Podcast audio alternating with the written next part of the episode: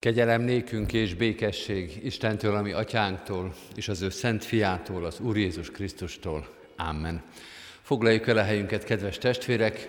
Mindenkit szeretettel köszöntünk úrvacsorára készítő igehirdetés sorozatunkon, és szeretettel köszöntöm a mai igehirdetőnket, Pap Attillát, a gyülekezetünk technikai munkatársát, a honlapok gazdáját, hangosított fényképészt, és sok-sok más szolgálatban résztvevő ifjúsági munkában is sokat e, szolgáló testvérünket. Ez az ige hirdetés sorozat, ez bizonyára mindenki tudja, e, olyan sorozat, tegnap, ma és holnap, amikor nem lelkészek prédikálnak, de olyanok, akik a gyülekezetben egyébként nem csak hogy be vannak tagozódva, hanem hogy abban nagyon sok szolgálatot végeznek. Tegnap a kántorunk Mikesi Tibor, ma Attila, holnap pedig Farkas Dóra, az általános iskola tanítónője, illetve hitanoktatója, hitoktatója prédikál, hirdeti Isten igéjét, illetve tesz bizonyságot. Köszönjük, hogy elvállalták a szolgálatot.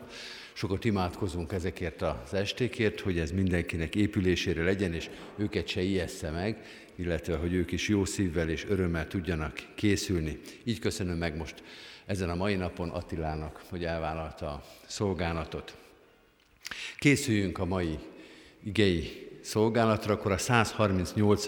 Zsoltárunkkal az első négy verszakot fogjuk énekelni 138. Zsoltárunkból. Így kezdődik a 138. Zsoltár. Dicsér téged teljes szívem, én Istenem, hirdetem neved.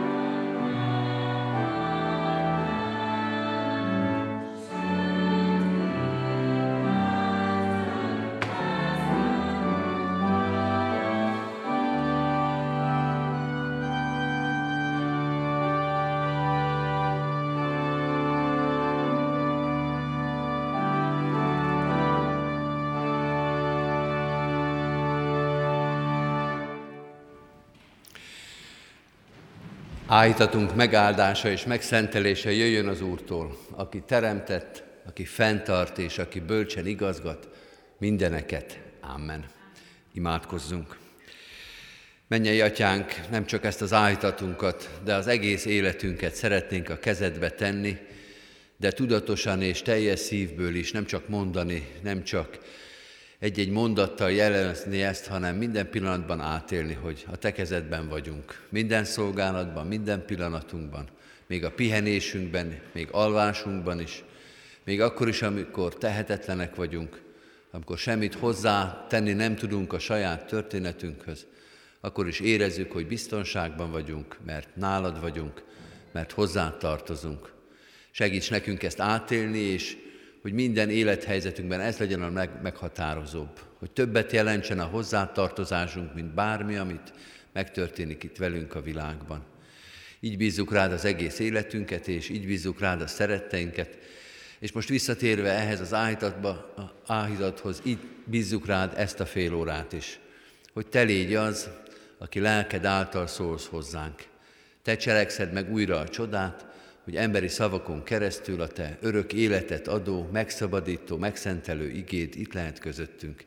Így köszönjük meg az ige szolgálatának lehetőségét. Így köszönjük meg, hogy Te szólsz, hogy üzenetet el tudod juttatni a szívünkig. Ezt kérjük, most is tedd meg. Légy itt szent lelkeddel, hogy az ige valóra váljon, hogy igazsággá legyen, hogy útmutatásá legyen. Te tudod, hogy mit hoztunk a szívünkben, kérdéseket, szorongásokat, indulatokat, vagy fásultságot, fáradtságot, mindent, mindent elét hozunk, te légy a válasz egész életünkre. Amen. Helyet foglalhat a gyülekezet. Először is szeretném megköszönni Kuti József és Varga Nándor nagy tiszteletű uraknak a szolgálat hozza a lehetőséget, hogy ezen a napon szolgálhatok igével. Ez igen ritka, és köszönöm szépen. Az, ennek a bűnbánati ége hirdetés sorozatnak az a címe, hogy az én történetem. És én most itt hosszan elmesélhetném, hogy milyen családba születtem, hogy fociztam gyermekként a Fradiban, országos bajnokok voltunk az utánpótlásban, vagy hogy szerepeltem a Légion mint halálig műzikálben, szerepeltem tévéműsorokban, tévésokban, Fábrisóban, írtam egy foci csapat indulóját, ami, ami nagyon híresé tette egy rövid időre, 2011 körül, de én azt gondolom, hogy ez nem, nem üdv kérdés, nem lényegi kérdés. Ezek önhibámon kívül megtörténtek velem.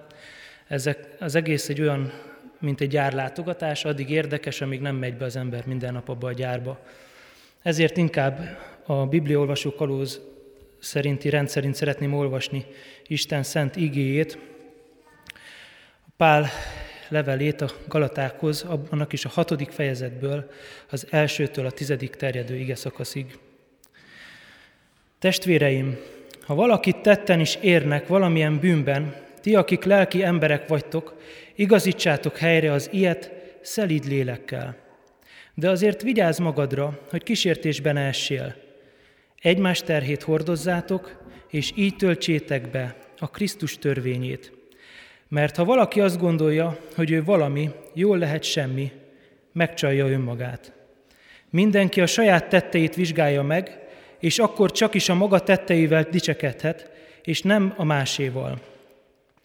Mert mindenki a maga terhét hordozza. Akit pedig az ígére tanítanak, az minden javából részesítse tanítóját.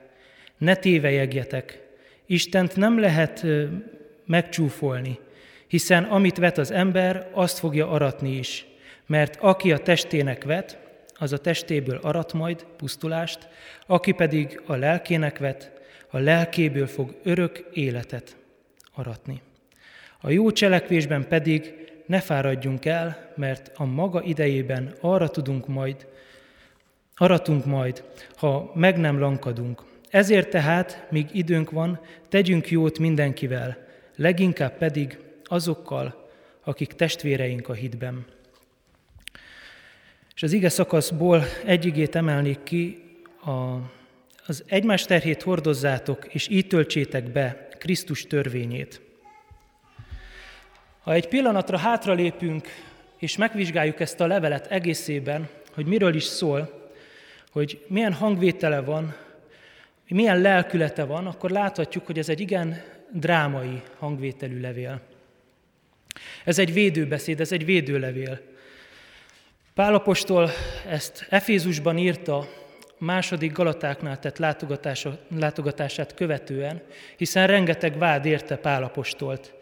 Méghozzá olyan dolgokkal vádolták, hogy nem Krisztus hívta el missziójára, kétségbe vonták apostoli tekintélyét, nem az igazi evangéliumot hirdeti, mivel nem ragaszkodik a hagyományokhoz, például a körülmetéléshez, a zsidó ünnephez, ünnepléshez. Tehát mindenféle ember kedvéért felhigítja az evangéliumot. Ezt állították Párról. Erre írta ezt a levelet. És a búcsúzás előtt és az áldás kívánás előtt ez az ige szakasz, amit felolvastam, ez egy tanácsadás, hogy hogyan élj a keresztény szabadsággal, hogyan élj a keresztény szabadsággal. Egymás terhét hordozzátok, és úgy töltsétek be a Krisztus törvényét. Egymás terhét hordozzátok. Mit jelent, mit jelenthet az, hogy egymás terhét? Mit jelent?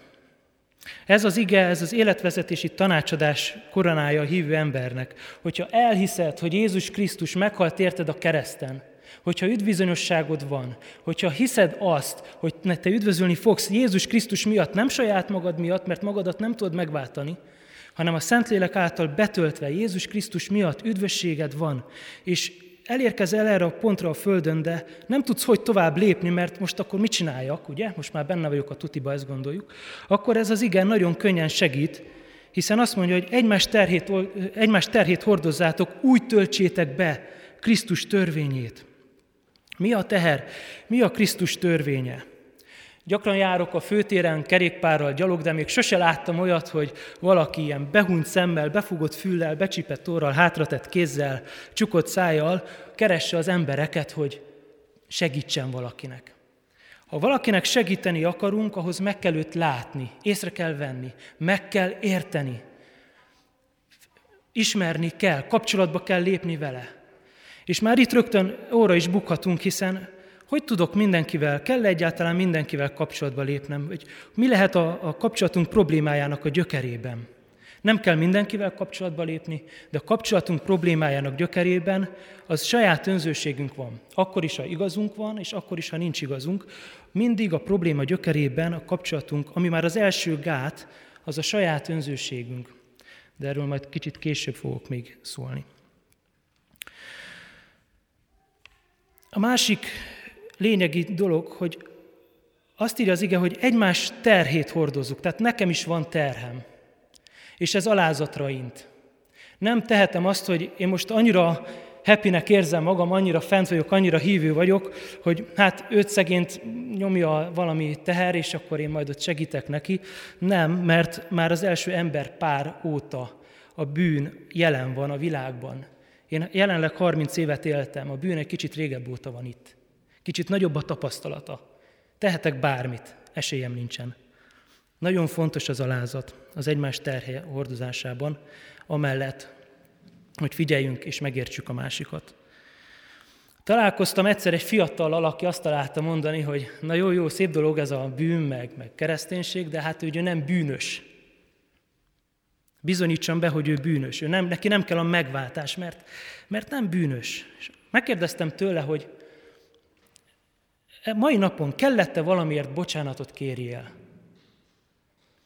És elhallgatott. Mert amiért bocsánatot kell kérjünk, az a bűn. Ennyire egyszerű. És minden embert érint bűn. Tudjuk azt, hogy bűnözők vagyunk, ha szabad ezt mondani egy bűnbánati ége hirdetésen, vagy áhítaton. Szóval, tettel, gondolattal is, mulasztással is bűnözünk. Egy rám jellemző bűnt hadd mondjak el a mulasztással kapcsolatban. Úrvacsorakor mindig megígérjük azt, hogy hirdetjük Krisztus keresztáldozatát, kereszthalálát, feltámadását, bűneink bocsánatát. Tényleg mindig hirdetjük? Én nem.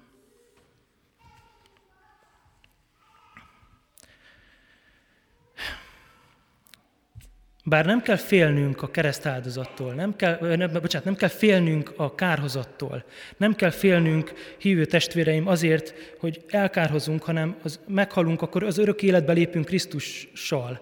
És ez egy vágyakozást indíthat a szívünkben, egy csodálatos vágyakozást. De mégis itt a bűn ebben a mai világban elér bennünket, nyom, nyom bennünket, jelen van az életünkben. Mondok három ö, ö, fajtáját. Amikor engedetlenek vagyunk, például ott van van a tíz parancsolatban, hogy ne lopj, de mi mégis azt a tollat, azt a, azt a számológépet, vagy bármit elviszünk a munkahelyünkről. És azért az a lelkismeretünket, a következményt, hogy hazudnunk kell már, amiatt loptunk, hogy az miért nincs a helyén, ez ettől véd meg, és ez, ettől véd meg minket ez a parancsolat, hogy ne lopj, és itt már engedetlenek vagyunk. Vagy a környezeti katasztrófák. Kérdezheti a kedves testvérek, hogy hogy lehet az, hogy a környezeti katasztrófák miatt mi bűnözünk, vagy elér bennünket a bűn. Hát úgy ér el bennünket a bűn, hogy a környezeti katasztrófák abból indulnak leginkább, hogy a, hív, hogy a hitetlen ember építi a gyárakat, minél több gyárat épít a minél nagyobb profitért, és a minél nagyobb profit termesztése miatt a környezetet rendkívüli módon bombázza. És ez a rendkívüli sok természeti katasztrófa ebből ered, mert a természet így reagál a környezetszennyezésünkre. És ezek a természeti katasztrófák elérnek bennünket 2000-es évek eleje, Tisza, Cián, Cián szennyezés, vagy, vagy a cunami Sri Lankán, nem csak a terról, hanem előtte volt cunami is. Hány ember el, meghalt ebben? Hány ember meghalt enne, ezeknek a bűnöknek a következtében is? Ez milyen teher a környezetüknek? És a harmadik, az, hogy minket hívő embereket üldöznek a hitünkért, hogy a munkahelyünkön nem merjük felvállalni, inkább hallgatunk. Van a szomszédunkban építkezés folyik, és tudom, hogy ott van egy gyülekezeti, dolgozik ott egy gyülekezeti tagunk, akit ma is Isten szídva szólított meg egy kollégája. Hogy lehet így a munkahelyeden dolgozni, hogy ha felvállalod, akkor szidják miattad az Istent? Tehát a, mi a teher? A teher a bűn következménye. A bűn súlya a teher. A szenvedés. És érdekes, mindjárt fogok mondani egy személyes példát, ha már az én történetem, de a Biblia fő témája éppen az, hogy hogyan adhat Isten nekünk örömöt, embereknek, mégpedig nem a szenvedéseink ellenére, hanem a szenvedéseink által is. Hiszen vannak azok az emberek, akik azt mondják, hogy én akkor hiszek Istenben, ha ad nekem egy autót. Ugye ez, ezek egyébként vannak Amerikában, Joyce Meyer például ilyen tévtanító, ő, ő a jóléti evangéliumot hirdeti. Azt mondja, hogy akkor hiszel Istenbe jól, hogy csak gazdag vagy. De hát ez hazugság. Ezt tudjuk jól, hogy ez hazugság. Tehát nem, nem az örömeink ellenére, vagy bocsánat, tehát Isten Örömet ad az embernek, mégpedig nem a szenvedései ellenére, hanem azok révén is. Ezt látjuk Jézusban is. Jézus Krisztus szenvedett a kereszten, és nem a szenvedése ellenére váltott meg bennünket, hanem a szenvedései által adott nekünk örök életet, szabadított meg a bűntől az ítélet napján. Értitek? Nagyon fontos. Tehát Létezik az örömnek egy olyan különleges, gazdag, elsőprő erejű formája, amelyet kizárólag a szenvedéseinkben, illetve azok által ismerhetünk meg. A várandóság 18. hetében derült ki, a feleségem volt várandós, nem én, minden látszat ellenére, hogy a kislányunk dongalábbal fog születni. Még azt is mondták, hogy lehetnek nem látható genetikai következményei ennek, amik majd csak születés után fognak kiderülni. És feldolgozhatatlan volt számomra az az öröm, vagy nagyon nehezen feldolgozható, hogy, hogy mennyi ember imádkozott értünk, ismerőseink, barátaink, rokonok, családtagok, gyülekezeti tagok. Hihetetlen volt ezt megélni. Felfoghatatlan volt számunkra az az öröm, hogy az egyik gyülekezeti tagunk, akinek a gyermeke szintén dongalábbal született, nyitott szemmel járt, hogy az elején mondtam, hogy így még nem láttam embert a főtéren, nyitott szemmel járt, és felhívott, hogy, hogy van egy jobb kezelés, mint az általános orvosi, és sokkal eredményesebb, sokkal fájdalommentesebb, és a kislányod meg fog gyógyulni. Menjetek el erre a helyre, és ott meg fogják gyógyítani. Így, így, így is van. Hála Istennek, hogy felhívott, és a kislányunk második születésnapja előtt Azt mondta az orvos, igen, őt, ott a kislányom, igen. Apához menni. Tehát a második születésnapi előtt azt mondta Domos doktor úr, hogy, hogy, hogy gyakorlatilag már nem beszélhetünk dongalábról. Elképesztő volt ez az öröm. Emlékszem, hogy sírtam a, a teremben, amikor ezt meg, a vizsgálat közben is ezt mondta, hogy hát nem is érti igazából, hogy hogy.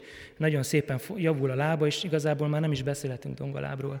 És ez mind azért van, mert hordozták a mi terheinket a testvéreink. Így létezik tehát az örömnek egy olyan különleges, gazdag, elsőprő erejű formája, amelyet kizárólag a szenvedéseinkben, illetve azok által ismerhetünk meg. De az igen nem ér itt véget, hogy egymás terhét hordozzátok, hanem ott folytatódik, hogy úgy töltsétek be Krisztus törvényét. Úgy töltsétek be, hogy egymás terhét hordozzátok. Micsoda Krisztus törvénye? Erre egyértelműen válaszol Máté 22.35-től a 40. terjedő ige szakasz, amit el is fel is olvasok. Egy törvénytudó kísérteni akarta őt, és megkérdezte tőle, Mester, melyik a nagy parancsolat a törvényben? Jézus így válaszolt, Szeresd az Urat, a te Istenedet, teljes szívedből, teljes lelkedből, teljes elmédből. Ez az első és nagy parancsolat. A második hasonló ehhez, szerest fele barátodat, mint magadat. E két parancsolattól függ az egész törvény és a proféták. Összefoglalva tehát mi a törvény, nem más, mi a Krisztus törvénye, nem más, mint a szeretet. De a szeretet egy olyan fogalom, amiben sok mindent gondolhatunk, de egy aránylag fantasztikus iránymutatást mutat a Szentírás 1 Korintus 13-ban, ez a szeretet himnusza, házi feladat, tessenek elolvasni otthon mindenképpen a szeretet himnuszát, hogy meglássuk, hogy a Szentírás szerint, egyik része szerint mi a szeretet. De a szeretetnek vannak még tulajdonságai. Például a szeretet átformál. Ha találkozunk Krisztussal, és betölt a szeretetével, akkor meghal az óemberünk, és új emberünk van. Ez egy elég határozott átformálás szerintem. A szeretet átformál. A szeretet nem teljesen elfogadó, inkább átformáló. Változást hoz az életünkbe. Erről a változásról, erről az átformálásról mindenkinek lehet története, nekem is van, most nem szeretném elmondani, mert nagyon hosszú lenne, de szerintem nagyon szívesen elmondják például a kék keresztesek itt a gyülekezetben, hogy Krisztus szeretete hogyan formálta át, változtatta meg az életüket kékkeresztes testvéreink. A szeretet nem egyirányú. Kedves testvérek, önmagában nincs szeretet. Itt van ez a mikrofon, az így nem szeret, ugye? De hogyha teszünk mellé még egy mikrofont, játékból a kislányom már mondhatja, hogy ők szeretik egymást. A szeretet nem egyirányú. A világ létrejötte sem magától jött létre, hanem Krisztus, az Atya, a Fiú, a Szentlélek hármas szeretet kapcsolatából, az öröm táncából robbant ki, az egymás iránt fűzött szeretetükből jött létre ez az univerzum. A szeretet soha nem egyirányú, nincs magában szeretet. Egyszer egy internetes vitába keveredtem, arról volt szó ebben a vitában, hogy, hogy, hogy az egyháznak mennyire ártó munkái vannak, gondoljunk csak a keresztény üldözésre, vagy a pedofil papokra, Rögtön válaszoltam, hogy igen, igen, de azért van itt egy reformáció is, talán nem véletlenül, vagy, vagy lehet azt mondani, hogy van Bőte Csaba, nem csak Ártó, Teréz anya, vagy a Kék Keresztcsoport. És azt mondta rá ez a kommentelő, hogy igen, de nem muszáj hívőnek lenni ahhoz, hogy jó, jót tegyek egy másik emberrel, hogy megsegítsem a másik embert. És az az igazság, hogy ez így van. Nem kell hívő embernek lennünk ahhoz, hogy a másik emberen tudjunk segíteni. Csak egy dolgot nem szabad elfelejtenünk ebben a helyzetben, mégpedig, hogy a hitetlen embernek célja van. Célja van azzal, hogy, hogy megsegítse a másikat. Akár a dicsőség, akár pénz miatt, akár csak azért, hogy segítsen. Ez egy tök jó dolog, de akkor is ez csak itt megáll, cél. De nekünk hívő embereknek, kedves testvérek, okunk van, Okunk van a másik emberen segíteni, mert Krisztus megváltotta a bűneinket. Krisztus gyermekei vagyunk, Krisztus örökösei vagyunk, miénk a mennyország. Okunk van jót tenni más emberrel. Nem célunk, okunk van. Hálából, hálából. A szeretet cselekvő.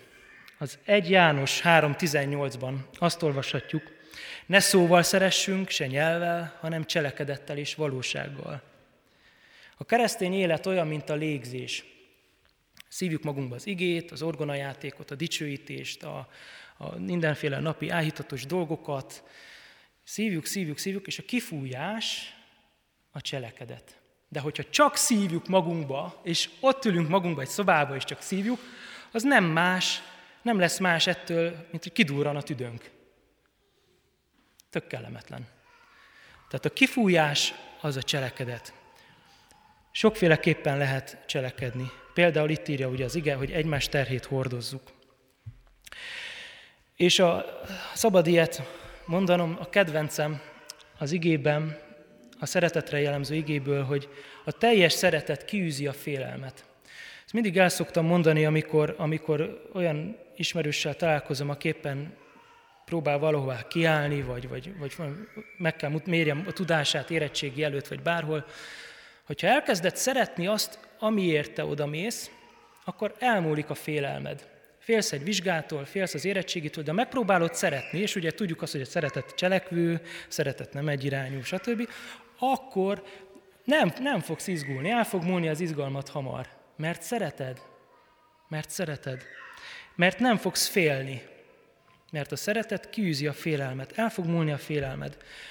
A színészházban laktam, egy ideig a színházban dolgoztam, és a színészházban laktam, és a harmadik emeleten egy színésszel laktam a harmadik emeleten, ő balra, én jobbra, és ez a színész mindig megtalált, minden, minden napon beszólt, kekeckedett, de nem csak velem, hanem az öltöztetőnénikkel, kollégákkal, nyilvánosan megalázott többször, és ez olyan haragra gerjesztette a szívemet, hogy elhatároztam, nem volt ott velem, de elhatároztam, hogyha most velem szembe jön a lépcsőn lefelé, amikor én megyek haza, én leborítom a, a, a lépcsőházba. Ha eltörik a keze, akkor eltörik, ha nagyobb baja van, akkor, az, akkor úgy gondoltam, hogy annál jobb.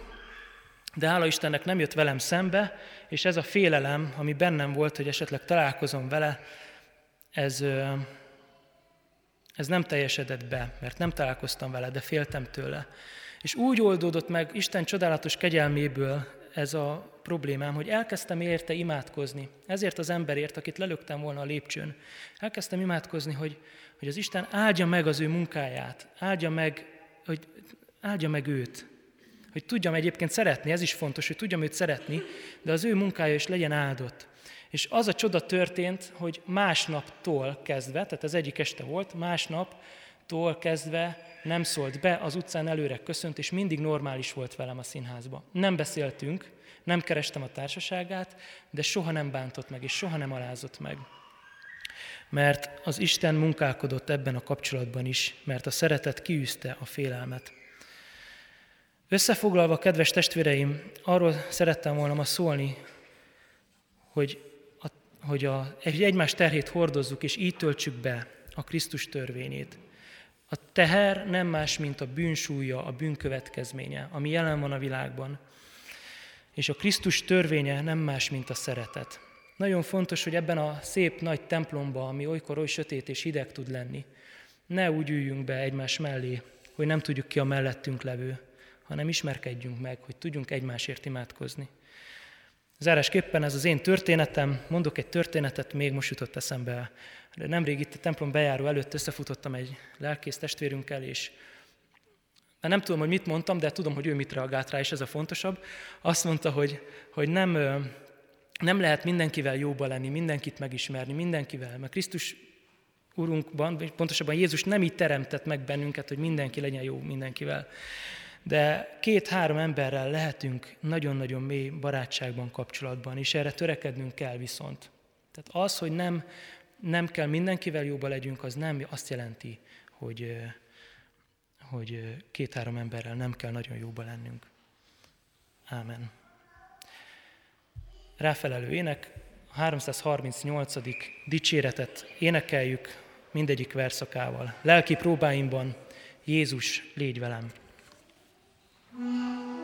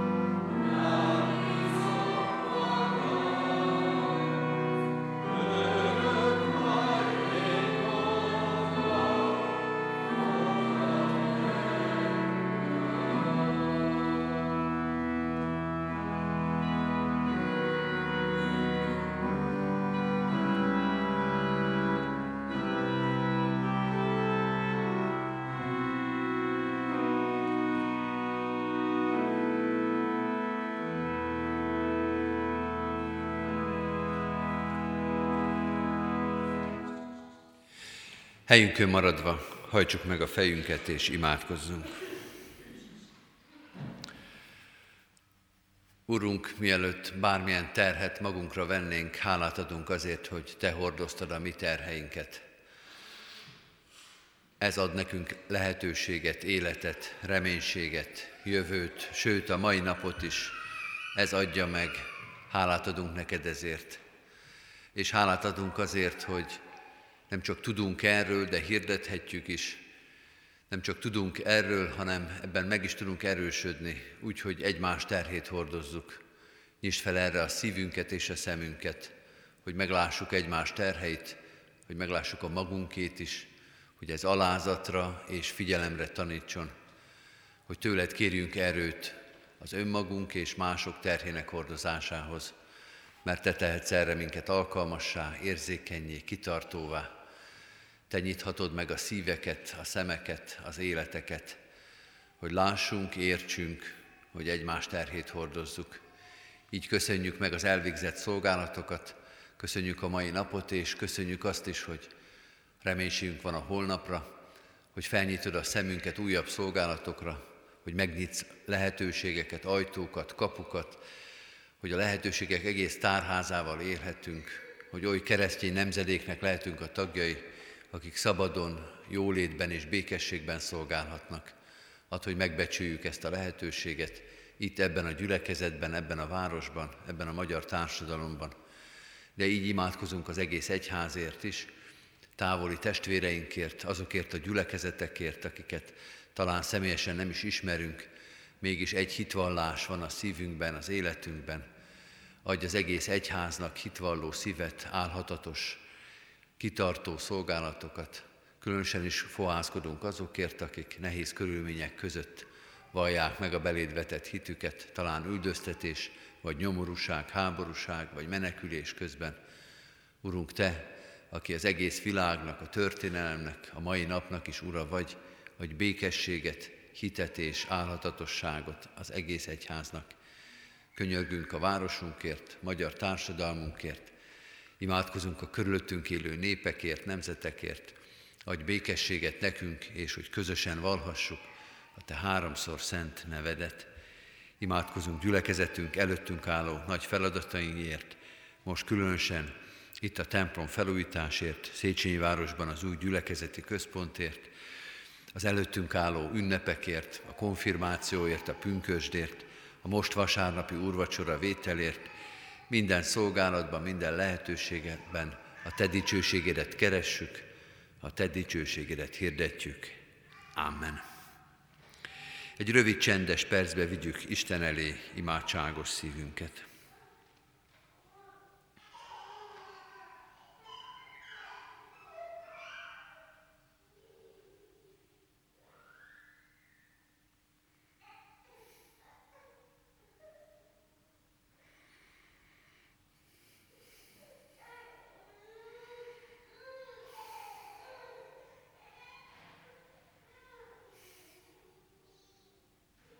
Amen.